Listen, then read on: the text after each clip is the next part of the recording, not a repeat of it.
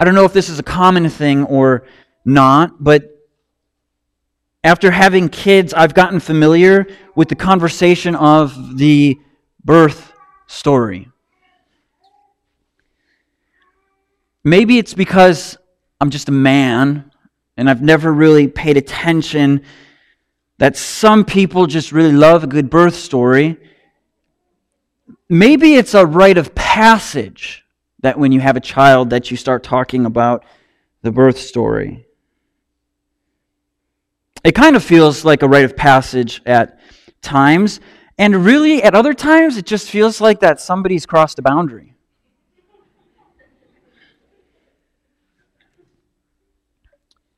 But here's the reality as Christians, each year, about three weeks ago, we listen, we read, we sing about a good birth story.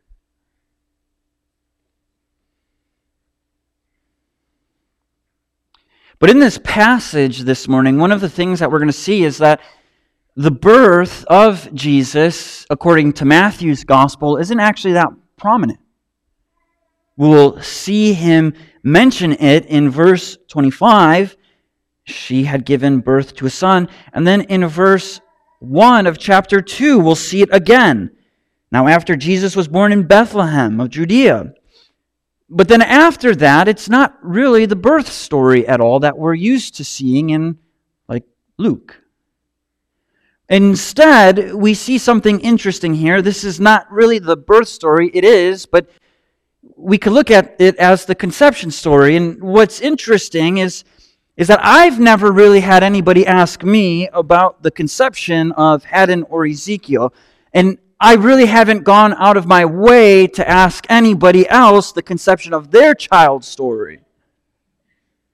So that's something we all know is way too far. That's a boundary that's crossed. And if you're a person that has asked, hey, so tell me about the conception of your child, then maybe let's have a conversation sometime this week.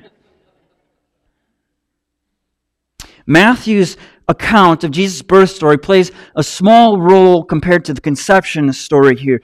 In, in fact, like I mentioned earlier, it's only really mentioned here two times verse 25 briefly and verse 1 in chapter 2. But what makes this conception story interesting is that the conception story is being told to the soon to be husband to the wife who just conceived. Joseph, this is how your wife conceived.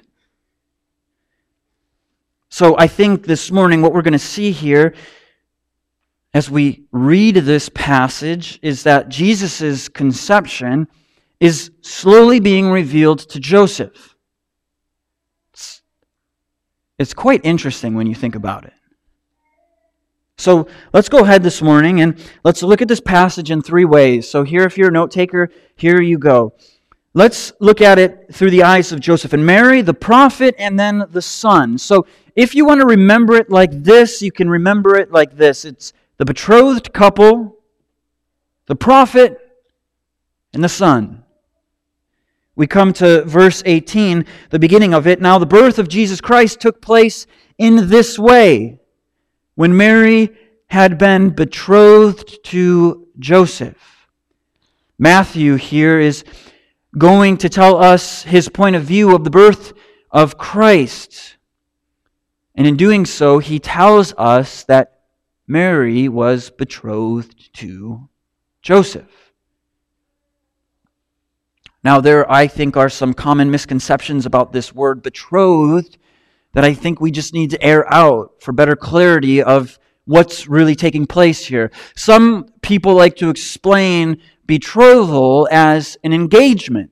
If you read certain um, versions of the Bible, they even use that word engagement, which I don't think is necessarily bad, but there's a different culturally of what engagement means now to what it meant in the first century for a Jewish person.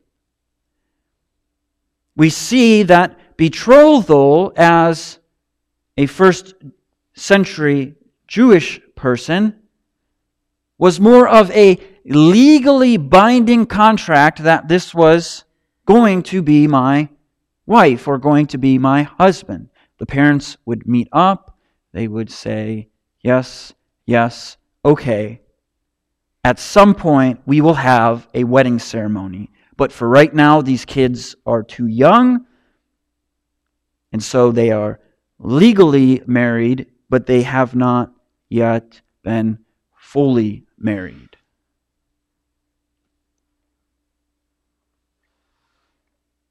So, through the eyes of a modern day Jewish person in the first century, they would have seen Mary and Joseph as legally married. However, because the wedding ceremony hadn't taken place yet, this would mean that any type of sex would be off limits for them. And so here we see a problem that's starting to stick out like a sore thumb because we go on to read, and Matthew clearly lays out for us before they came together, she was found to be with child from the Holy Spirit. So, although Mary was betrothed to Joseph, she was found to be with child. Now, I don't know about you, but that's a problem. One of the things that I'd like us to do this morning is to step in as well as possible to the scene that we're in right here. These are real people that do not have the full counsel of God's Word. Joseph didn't know what was going to happen. He doesn't get the pleasure of reading the New Testament and getting the view that we get. So, Mary has conceived a child before she was betrothed to Joseph. And we read further that it was from the Holy Spirit. You see, in Matthew's account, we get the fuller understanding from Joseph's perspective of what happened. We look in Luke's account of this, we get a fuller understanding of how Mary viewed this. We see in Luke, and the angel answered her after Mary had asked, How is this possible? For I am yet still a virgin, and the holy er, and the angel answered her, The Holy Spirit will come upon you, and the power of the Most High will overshadow you. Therefore, the child to be born will be called Holy, the Son of God. So we know that Mary's expecting a child before she's betrothed to Joseph. We know that the Holy Spirit has caused her to conceive a child. We know that the Most High, that God overshadowed her with His power. So, what does this mean? Well, this means that after Mary's visit with her aunt Elizabeth, she goes home she has to have a conversation with Joseph. Right? Mary goes on this vacation to her Aunt Elizabeth's house, and she finally comes home and she walks up the steps to Joseph's house. She knocks on the door. Joseph opens it and says, Mary, I've missed you so much. Come in. I want to hear about your trip how is your Aunt Elizabeth and Uncle Zechariah? How are they doing? Tell me all about it. And Mary looks at him and says, Joseph, we need to talk. Can you go in and make some coffee? I'm going to go and sit down. And so Joseph, after a while, comes and brings out coffee. He hands Mary a cup, and Mary pushes it forward.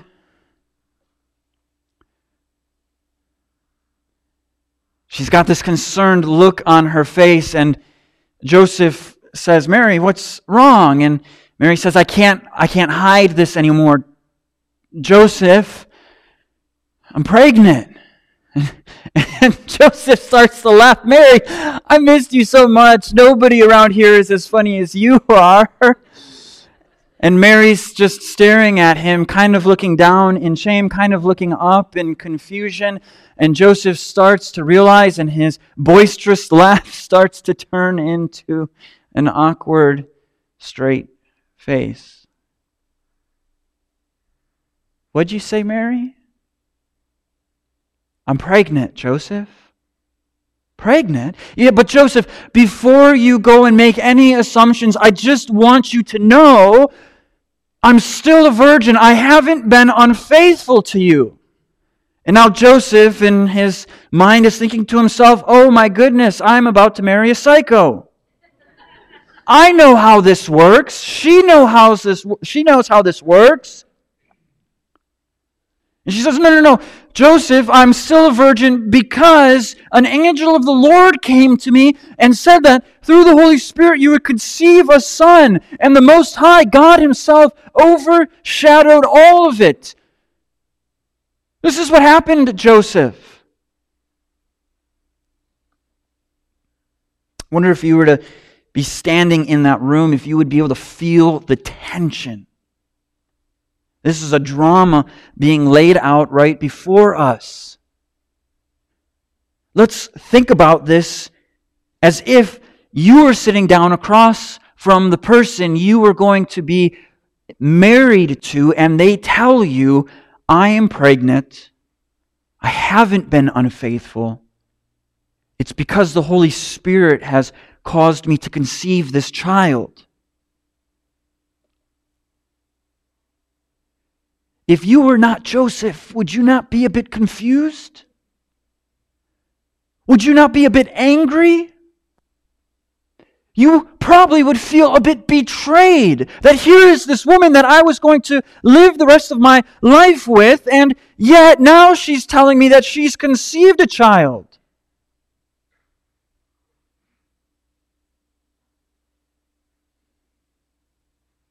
Joseph, in this moment, no doubt is thinking about his reputation. There's no doubt that Joseph is thinking and remembering how, if this gets out, my reputation is ruined. If her parents find out, her dad and brothers are going to come and find me and break one of my kneecaps. And Joseph loving Mary, and we'll see him and his love towards Mary, I'm sure was thinking about her reputation as well.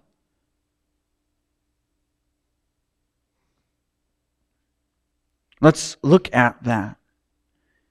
The next verse and her husband, Joseph, being a just man and unwilling to put her to shame, resolved to divorce her quietly. Joseph's plan is to handle these matters quietly. He's not going on Facebook to air out Mary's dirty laundry. He's not subtweeting about Mary or the Holy Spirit using a hashtag. He's not taking to Instagram Live to share everything that's happened. He's not sitting down to write an open letter. Why? Because we are told something about Joseph and who he is here. Joseph is a just man. Or what we could do is we could also translate this as a righteous man. If you read in Genesis, if you read this past week, you would have read about a man named Noah. If you were reading through the Bible in a year, you would have, with us, you would have read about a man named Noah. And Noah was the only righteous, God fearing man on the earth. When, when there is this title, Joseph being a just or righteous man, it means that he was a man who feared God. So we know that Joseph is a man who loves God, who fears God, who worships God. And we see this play out. How do we know this? Because of Joseph's relationship with God, because of his fear of God, his worship of God, Joseph does not want to. In fact, it says that he is unwilling to. Joseph is unwilling to put Mary to shame. Joseph's relationship with God caused him to be merciful to Mary. This doesn't mean that Joseph doesn't seek justice for what he believes to be true. Joseph's ignorance makes him believe that Mary has been unfaithful, and so the law said that you could divorce your wife. And so Joseph is in the confines, he's in the structure of being able to divorce Mary. But if this were to come out, there would be big problems for Mary. This could possibly or potentially lead her to be stoned to death for being unfaithful. But here we see that Joseph, being a just man and unwilling to put her to shame, does this quietly. If Joseph were to divorce her, this and air out this dirty laundry, this could possibly and potentially cause Mary to be single for the rest of her life with a child which in that culture during that time would have meant ruin for her and her baby. But Joseph was a just man. He was a righteous man. He was a man who feared God. He was unwilling to put Mary to shame, so he resolved to divorce her quietly. We see Joseph's mercy towards Mary.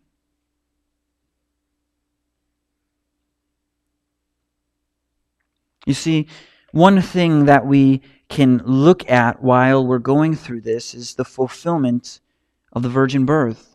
This was a prophecy that we will see in the next verse or, or a few verses later. And, and what we see is that the fulfillment of the virgin birth causes Mary and Joseph's faith to be stretched and their character to be tested.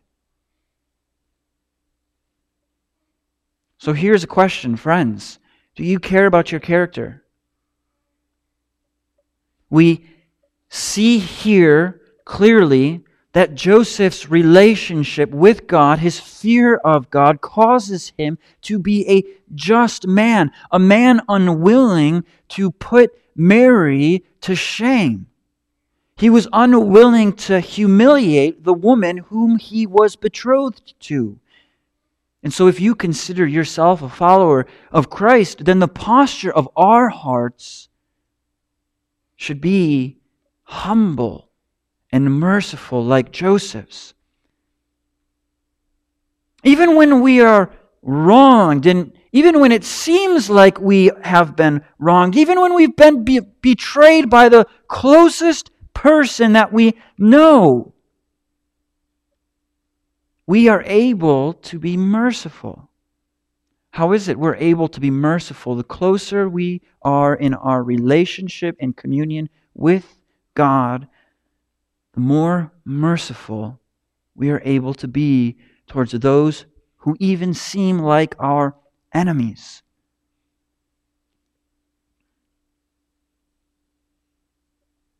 You see, Joseph was a just man. We see this before he even knows what's about to take place. Does your relationship with God cause you to be a just person to those around you?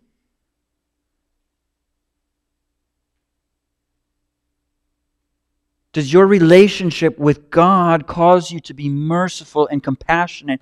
Does it cause you to be patient? because the, the life of a Christian is one of love towards God and towards others.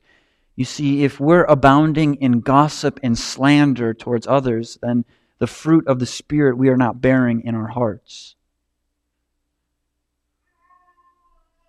We see Joseph is betrayed, or at least what he probably feels like is betrayed in one of the most intimate ways possible here on earth, and yet his righteousness led him to be unwilling to put Mary to shame. But we continue to read on, starting in 20. But as he considered these things, he pondered and thought upon what Mary had told him. He considered them as Joseph went for a walk. He considered what Mary said as he sat in his thinking chair. Joseph thought as he considered what was going on, as he went about his day.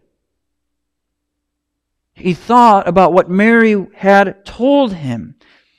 So when you are met with confusion and are at a standstill and you just don't know why God is allowing you to go through what you're going through, I think Matthew Henry helps us out here. He, he says about this particular passage right here that those who would have direction from God must think on things themselves and consult with themselves. It is the thoughtful, not the unthinking, whom God will guide. When he was at a loss and had carried the matter as far as he could, he's talking about Joseph here. In his own thoughts, then God came in with advice. Note, God's time to come in with instruction to his people is when they are nonplussed and at a stand. God's comforts most delight the soul in the multitude of its perplexed thoughts. So, as Joseph is contemplating and considering, and he sees this as I am perplexed then, in God's sovereign timing, he meets Joseph. Behold, an angel of the Lord appeared to him in a dream, saying, Joseph, the son of David, do not fear to take Mary as your wife, for that which is conceived in her is from the Holy Spirit. She will bear a son, and you shall call his name Jesus, for he he will save his people from their sins. As Joseph considered these things, as he was perplexed, as he was thinking about what Mary had said, he fell asleep. And as he fell asleep, an angel of the Lord met him. And when the angel of the Lord appeared to him, he confirmed everything that Mary had been told. That yes, Mary did conceive and bear a child from the Holy Spirit. And yes, this child would be the Savior. He would save people from their sins. It was God's plan that the Son of God was to be born of a virgin to save his people from their sins.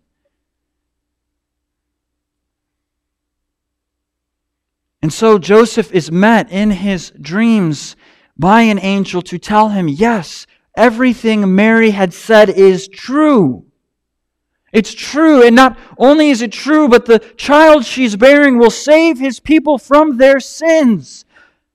This is what Christ's coming through the Virgin means. It means salvation to those who trust in Him. The incarnation is the fancy theological term here. And the incarnation means that Christ has come, that God has come. He has come to save His people from their sins.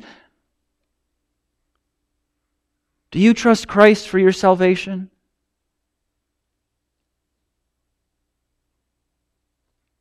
Do you trust Christ as your Savior?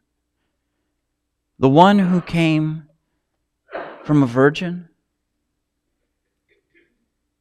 It's almost as if the angel is saying here Joseph, Mary, she's not lying. She's telling the truth, so don't bail out on her now. And what she said is the truth. And I have been sent by God to confirm to you what Mary was told that she would conceive a son through the Holy Spirit and that this son would save people from their sins.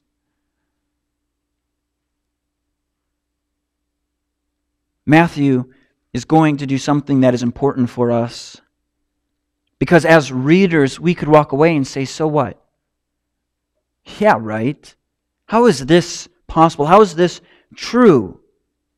But instead, what Matthew does for us is something that we will see as common in this gospel. He quotes a prophet. Matthew tells us in verse 22 all this took place to fulfill what the Lord had spoken by the prophet. In case any readers, then or right now, are having a hard time with what's taking place, this conversation that Joseph is having with Mary, and then Joseph is hearing from the angel, Matthew lays out what one commentator put it is his fulfillment formula. This is going to be something common that we're going to see here. Matthew refers to this was fulfilled, or this took place to fulfill this, or this was the fulfillment of what this person said. What is it that the Lord spoke through the prophet? Well, through the prophet Isaiah, he says, Behold, the virgin shall conceive and bear a son, and they shall call his name Emmanuel, which means God with us. This is maybe one of my favorite names of God. Emmanuel.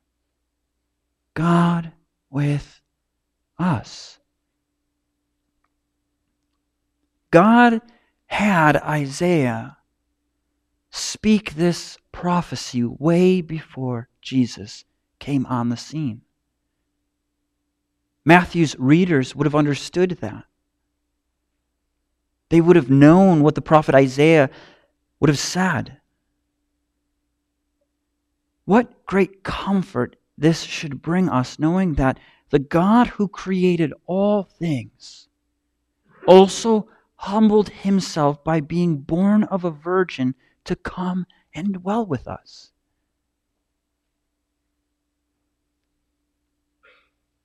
But I know that many people look at the virgin birth as almost unbelievable.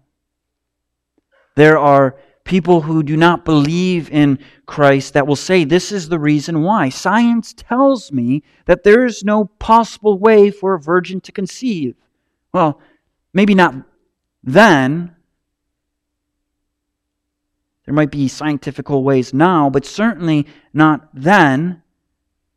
Science proves that this is impossible for their time. And there may be some Christians who struggle with this thought as well that Jesus really came through a virgin.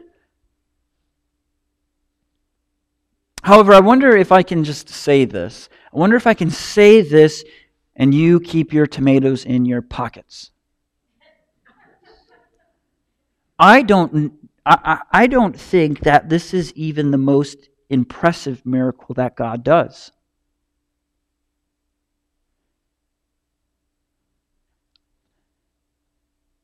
Let me explain to you why. If, if you're not a Christian and you're here with us today, thank you so much for coming. I would just ask that you would just hear me out here. By definition, something that is unbelievable that takes place is a miracle. And I believe that the virgin birth is certainly a miracle, but I don't think it's God's most impressive. Here, let's look all the way back in Genesis. In six days, God created lights, atmosphere, space, stars, planets, solar system, airs, air, trees, animals, atoms, protons, neutrons, vegetables, sea creatures, birds of the air, you and me. And guess what? God did this out of nothing. Nothing. He didn't snap his fingers and there was stuff there. He didn't cross his arms, wiggle his nose, and then nod his head like this. He took nothing. And God created something.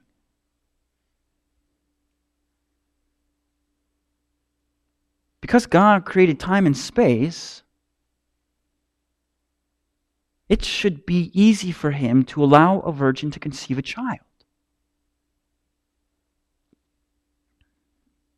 So I'm asking that what you consider is that maybe what you're looking for is, an, a, is a reasonable explanation on how a miracle takes place. Let me try to answer this for you this way because God is God and we are not. He is able to act and work outside of logic and reason. He is able to do unexplainable things because he is the creator. He is able to do the unbelievable to display his glory and carry out his plan. And so just because we can't fully comprehend doesn't mean that God can't do it. It means that we aren't on the same level as God. It means that we aren't on the same wavelength as God. We are not God's equal. We are God's creation. But not only does the prophet speak of the virgin conceiving and bearing a child, we are told that this child would be called Emmanuel, God with us. This is the, the theological term, as I mentioned earlier, the incarnation. Paul kind of fleshes this out a little bit more for us in Philippians chapter 2. That God, not counting equality with himself a thing to be grasped, emptied himself by taking on the form of a servant. He humbled himself by becoming like one of us, being found in human form. God with us. God is is keeping his promise to Abraham that we saw last week in, in the beginning of Matthew. He's keeping his promise to David by coming himself to establish the forever kingdom and to invite the nations to worship him. This is a God who is faithful to keep his promises. He's faithful to keep his promises so much so that he says, I will come and do it myself. We have a God who's worthy of our worship. I know that we love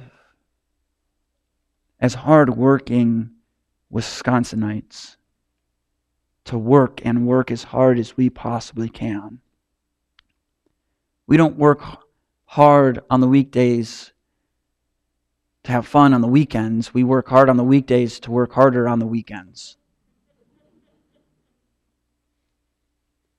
But how quickly do we fool ourselves into thinking that this is how my relationship with God is then pursued? That my salvation is up to me to carry out.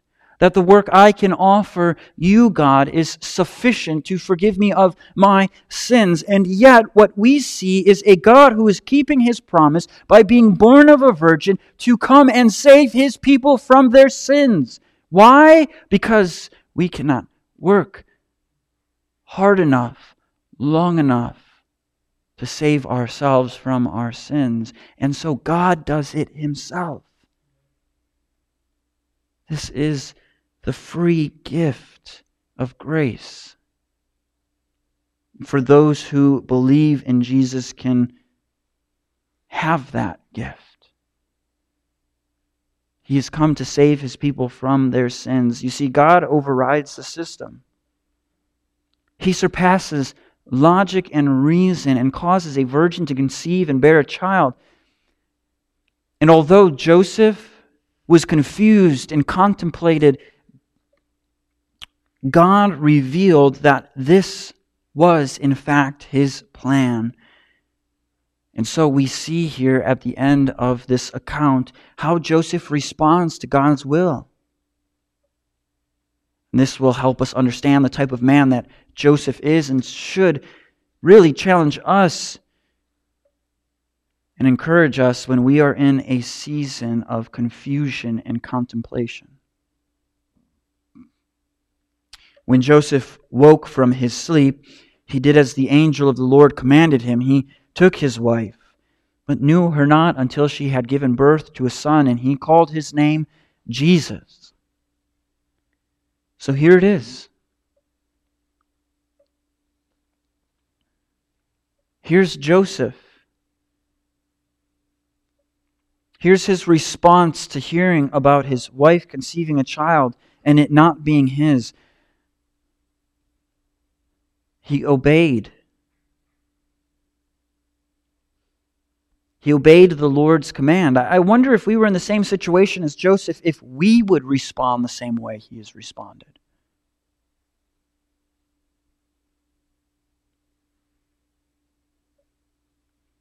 It's important to remind ourselves how Matthew presents Joseph, a just man, a righteous man.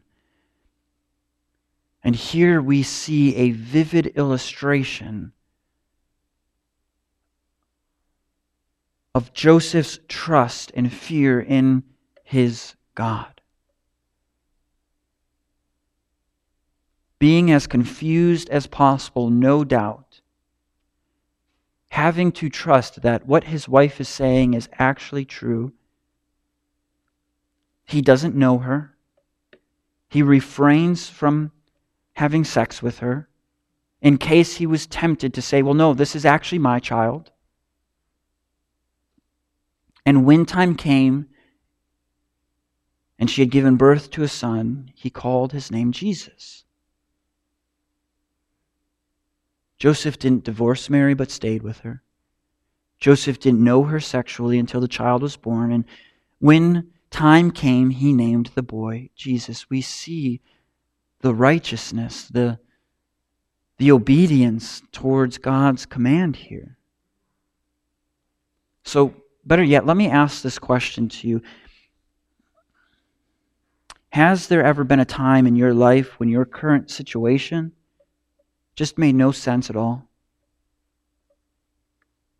Absolutely confused you to no end. Left you going to sleep confused, caused you to wake up confused. Sitting there and asking, why did I lose my parent? Why did I lose my spouse? Why did I lose my child? This came out of nowhere. When you're sitting in the doctor's office and they say, I have some concerns that I'm seeing. When you get fired without a reason from your job, when it seems your friends are ignoring you because of your faith, or when your marriage is imploding in front of your eyes by really no understanding or doing of your own,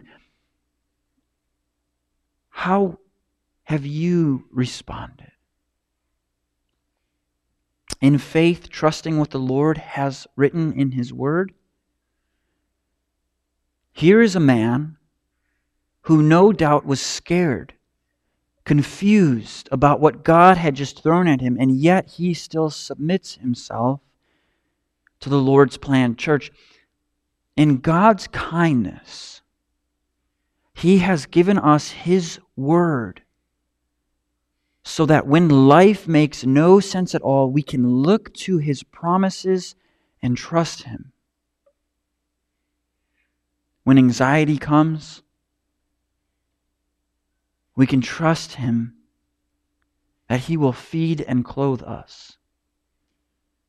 When our enemies rise up, we can love them because He is the ultimate judge when we don't think we could possibly forgive that person for what they have done, we have a, the Spirit of God who is able to help us and who is our helper. Joseph is learning here that he absolutely has a God that he can trust. The God that Joseph trusts is the God that I trust, and I hope is the God that you trust.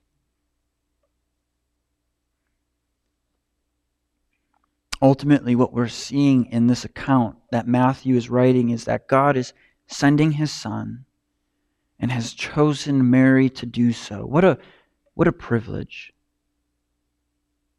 And we see that although Mary and Joseph may be confused, may be worried, may not really fully understand what's taking place, we see that they fear God and their trust is in God, and it leads them to obedience in what God has told them.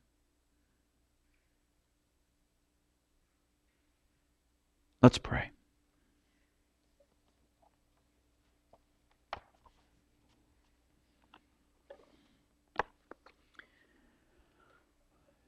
Father, far too often we are confused at what life throws at us, so would you please cause us to trust in your promises more? We thank you so much that you've sent your Son Jesus, born of the Virgin, to come and save his people from their sins. We thank you for Joseph being a just man, an example to us. Would you cause us to trust your word more? In Jesus' name, amen.